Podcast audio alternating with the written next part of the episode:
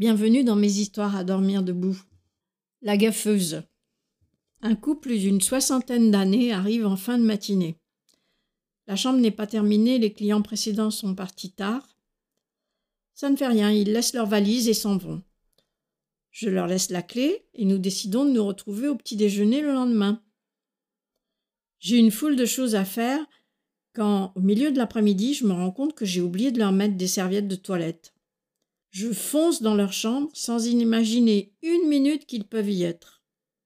Et ils y sont, très amoureux, et moi, rouge de confusion. Le lendemain matin, ils étaient souriants, et moi, dans mes petits souliers. À bientôt pour une autre histoire.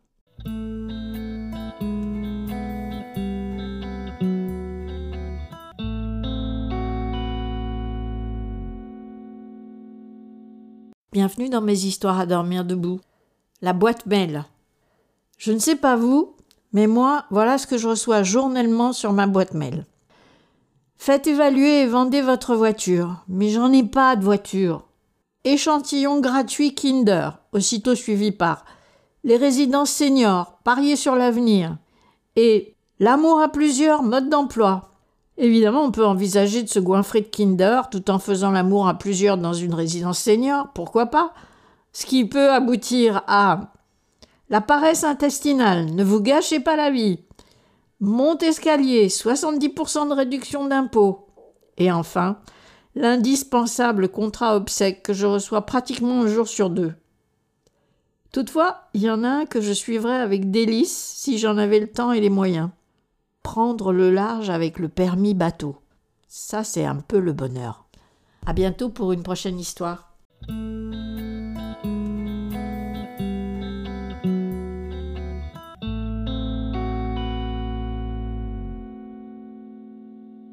Bienvenue dans mes histoires à dormir debout. Divorce à l'amiable. Ils sont là pour trois jours. Elle habite en Corse, lui dans le nord de la France. Ils sont divorcés depuis dix ans. Mais régulièrement, une fois ou deux par an, ils passent quelques jours ensemble. Ils n'ont pas quitté la chambre durant tout leur séjour et repartent chacun dans leur quotidien jusqu'à la prochaine fois. C'est pas mal comme idée de divorce. À bientôt pour une prochaine histoire.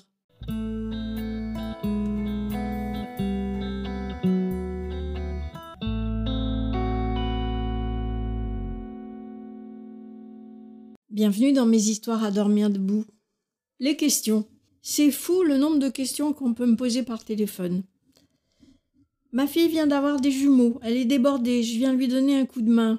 Est-ce que vous avez de la place pour quelques jours?